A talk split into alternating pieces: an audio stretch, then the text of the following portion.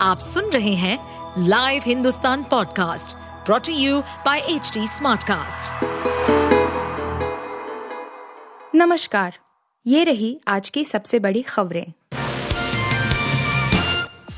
पंजाब में इंडिया गठबंधन में दरार, कांग्रेस ने ही अकेले सभी सीटों पर लड़ने की कर दी बात पंजाब में नेता विपक्ष प्रताप सिंह बाजवा ने कहा है कि आगामी लोकसभा चुनावों में उनकी पार्टी राज्य की सभी तेरह संसदीय सीटों पर अकेले चुनाव लड़ेगी और सत्ताधारी आम आदमी पार्टी से कोई समझौता नहीं होगा।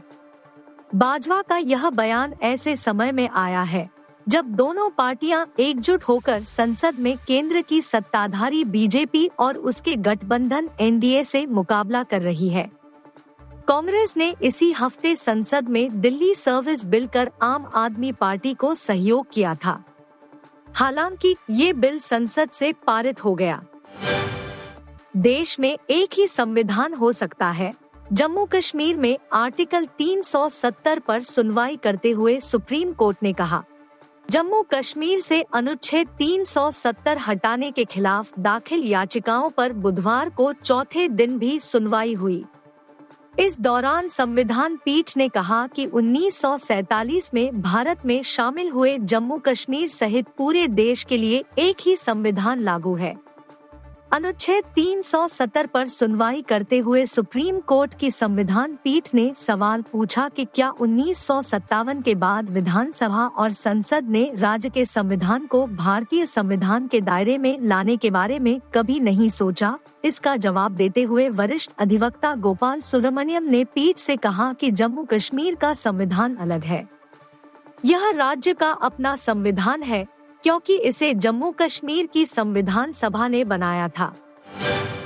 डेटा प्रोटेक्शन बिल को संसद की मंजूरी, विपक्ष करता रहा विरोध। डेटा सुरक्षा की जवाबदेही तय करने वाले डिजिटल पर्सनल बिल 2023 फीट को बुधवार को संसद ने मंजूरी दे दी। राज्यसभा में आज यह विधेयक ध्वनिमत से पारित हुआ। लोकसभा में यह 7 अगस्त को पारित हो चुका है। इसमें डिजिटल पर्सनल को लेकर साधारण और कुछ मामलों में विशेष बाध्यता लागू करने का प्रावधान है।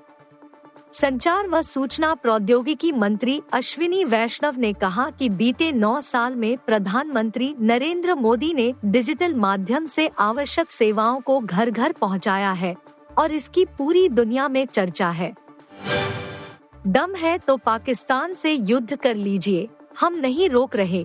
जब संसद में भड़क गए फारूक अब्दुल्ला। नेशनल कॉन्फ्रेंसिस अब्दुल्ला ने बुधवार को केंद्र सरकार को आड़े हाथ लेते हुए कहा कि उसका काम करने का तरीका देश को खतरे में डाल रहा है और सरकार को नफरत छोड़कर मोहब्बत की बात करनी होगी। लोकसभा में सरकार के खिलाफ विपक्ष के अविश्वास प्रस्ताव पर चर्चा में भाग लेते हुए अब्दुल्ला ने कहा, हमें पाकिस्तानी मत कहिए। कब तक शक करेंगे कि हम पाकिस्तानी हैं? हम वतन के साथ खड़े हैं और खड़े रहेंगे। हमें गले लगाइए। हमने भी गोलियाँ खाई है ताकि हिंदुस्तान ज़िंदा रहे। हमें भारत का नागरिक होने पर गर्व है। अपने भाषण के दौरान अब्दुल्ला ने यह भी कहा कि दम है तो पाकिस्तान से युद्ध कर लीजिए। हम नहीं आपको रोक रहे। न हुर्रियत से बात करेंगे और न पाकिस्तान से। केंद्रीय गृह मंत्री अमित शाह ने बुधवार को कहा कि जवाहरलाल नेहरू सरकार की भूल अनुच्छेद 370 को प्रधानमंत्री नरेंद्र मोदी के नेतृत्व वाली सरकार ने खत्म कर जम्मू कश्मीर से आतंकवाद को समाप्त कर दिया गया है, तथा अब वहाँ कोई एक कंकड़ भी नहीं फेंक सकता।